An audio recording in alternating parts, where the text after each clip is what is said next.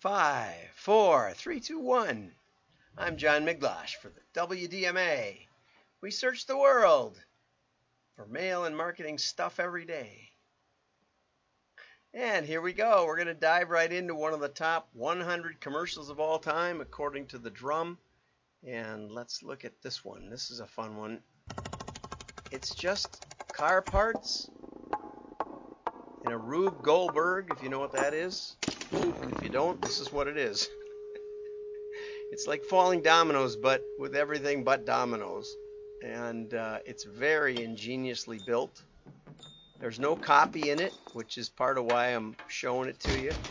I don't know how this one works. How do the tires roll uphill? All I can figure is they're weighted funny. Anyway, but we can skip to the end because it just keeps going like this. The windshield blows that over. The battery connects up, runs the radio, vibrates the windshield, rolls the spring, and closes the back gate, which tips the car forward. Isn't it nice? And has it coast down the hill. Things just work. And somehow it stops at the right spot. I don't know quite what. But that's a Honda commercial from years ago. And, you know, talk about minimalistic, but it was a nice, you know, I've watched it, I don't know what, 20 times probably, just trying to figure out what it's doing, and it is fun to watch. I don't know if it sold cars, you know, I'm kind of into that, but we're going to talk about copy next, so you can decide for yourself whether that makes any sense or not. And now let's get over to the PDF world, and here we go. First off, direct mail and marketing. What a nice name for a company. Direct mail and marketing. Direct mail and marketing rebrands as Engine. That's the new name of the company, Engine. And it's going to reflect service diversity. And I don't know if that's, you know, if people diversity, it doesn't look that diverse, or idea diversity, but this is service diversity. And what they're saying is that they do a lot more stuff than just direct mail. But they've been a leader in direct mail for space for decades in the UK, but now they do other stuff. I wonder what percentage, though, the other stuff brings in. I think sometimes a lot of people just want to get rid of the direct mail now that it's in a somewhat of a renaissance. Let's see, services now provided by the company to the sport, health, and corporate sectors, which are pretty broad. Print, fulfillment, apparel, digital automation. Well, again, it would be interesting to see a breakdown of their. And here's some more listed services: digital print, wide format, direct to film for apparel, mailing, plus finishing, cutting, and fulfillment. Die cutting and fulfillment sounds a lot like printing to me. Okay. Anyway, sad to see direct mail go. Here's an excellent article by Summer Gould. Something to keep in mind. It reminded me of many failures I've either fostered or encountered along the way. When direct mail goes bad, it can cost you a lot of money. Before you send your next campaign, be sure to take into consideration some of the following issues. There are many things that can go wrong. Believe it or not, bad direct mail is very common. Okay, and the first area is list. Your list is extremely important. There are many things that can go wrong with your data. You can have old, outdated information. You can select the wrong people to get the offer. You can have an offer for men only, but some women are entered in with the wrong gender code. And an audit of major compilers found that the most likely to be right variable was gender, and it was wrong half the time, 50-50. So that just gets, you know, if you trust the data, you always want to consider putting an offer together in case it's read by the wrong people. Sort of like the famous Sports Illustrated ad that accidentally ran during Saturday morning cartoons. Wasn't for kids, but it actually pulled extraordinarily well because The dads weren't that engaged with the cartoons and were happy to get up and make a phone call and subscribe to the magazine, as opposed to running it in a major sporting event when the audience was very engaged and didn't want to pick up the phone and forgot to later. So lots of things can go wrong. I once did a mailing to the for the cable company in Milwaukee, not realizing that the zip code definitions and the borders of the city of Milwaukee, which were the franchise, were the only available places for the cable at that time, were not at all connected. That the zip codes went way out into the suburban areas, mainly by major roads. And yeah, we got a lot of orders, but didn't sell a lot of stuff. I know of a cataloger that mailed a couple of 100,000 pieces where the actual street address was left out.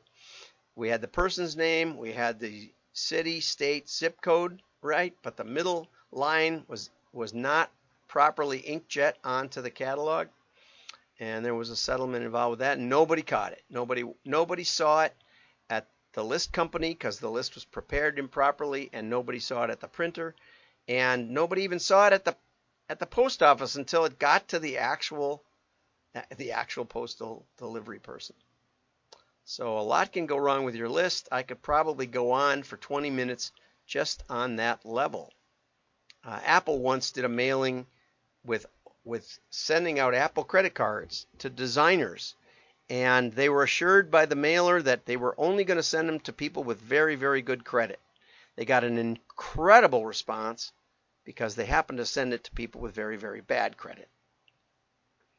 I had a client that I got after this that was using a relatively new release of an old established software package, and they had gotten the recency backwards, and they had mailed the oldest names rather than the most recent buyers.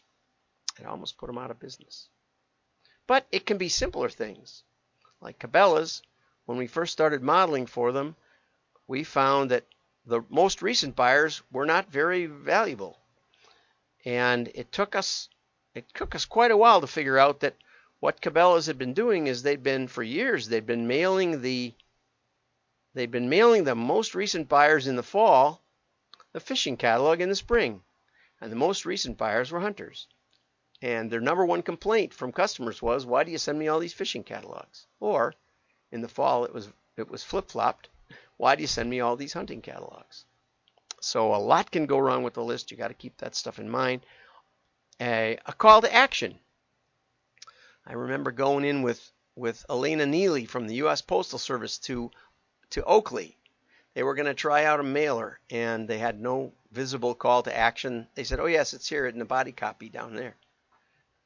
I said, that doesn't count. I've increased response 20% just by making the call to action. Could be phone number, could be website, could be QR code, putting something on there. You can increase it by 20% by making it bigger. Designers don't like that, but it does two things. One, it gives people a way to respond, but also it also tells people that you want a response, that this is the kind of mailing that has an offer, that maybe there's something there for them. And so it's really important to have a call to action that resonates with your audience. Choose it carefully. Wordy. Too many words or the wrong words can get your mailpiece tossed in the trash. Most mailpieces get tossed in the trash anyway, but I understand what Summer means. Be concise and get to the point. Let them know what's in it for them and how they can get it. Details on the products are a turnoff, but if it has a size and a shape, you might want to mention it. It took me about 5 years to buy a refrigerator that would fit into my house. Houses have changed. They've been designed around the refrigerators. My son asked me if they wanted a second refrigerator, and they said, did it matter that the R value? And I said, well, the number one thing that makes refrigerators inefficient is opening the door.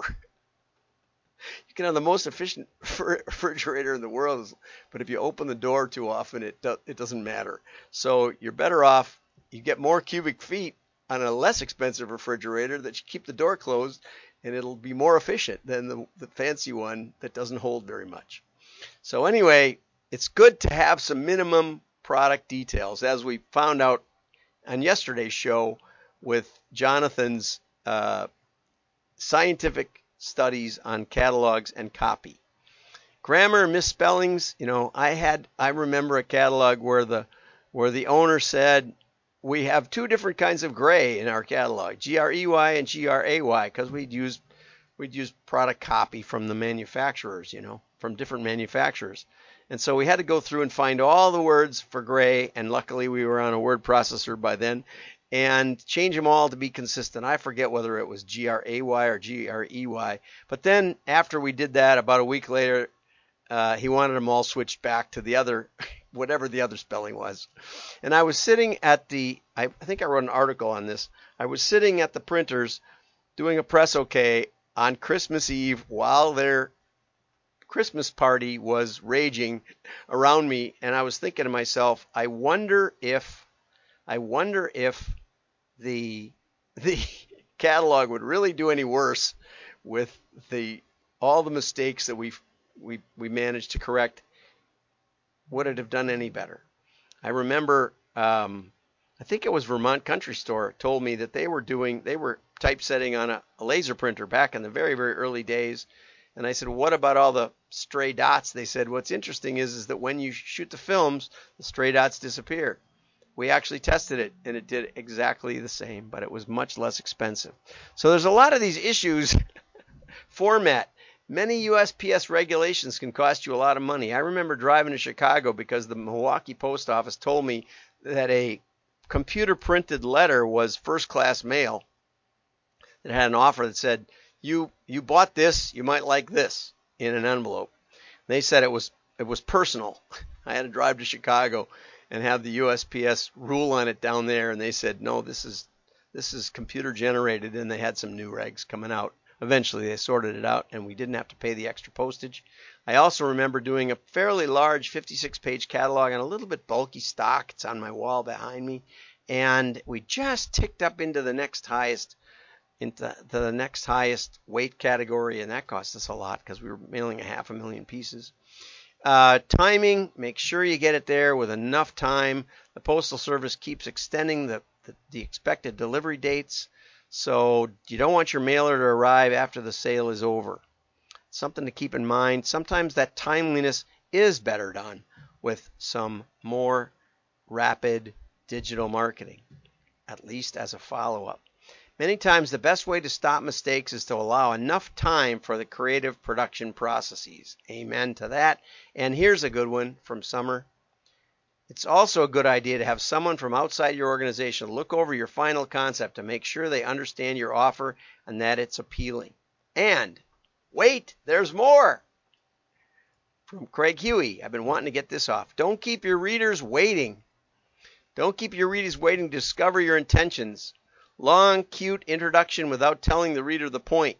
It's a fatal mistake. Don't make your prospect read for 4 or 5 paragraphs or more to find out what you're selling.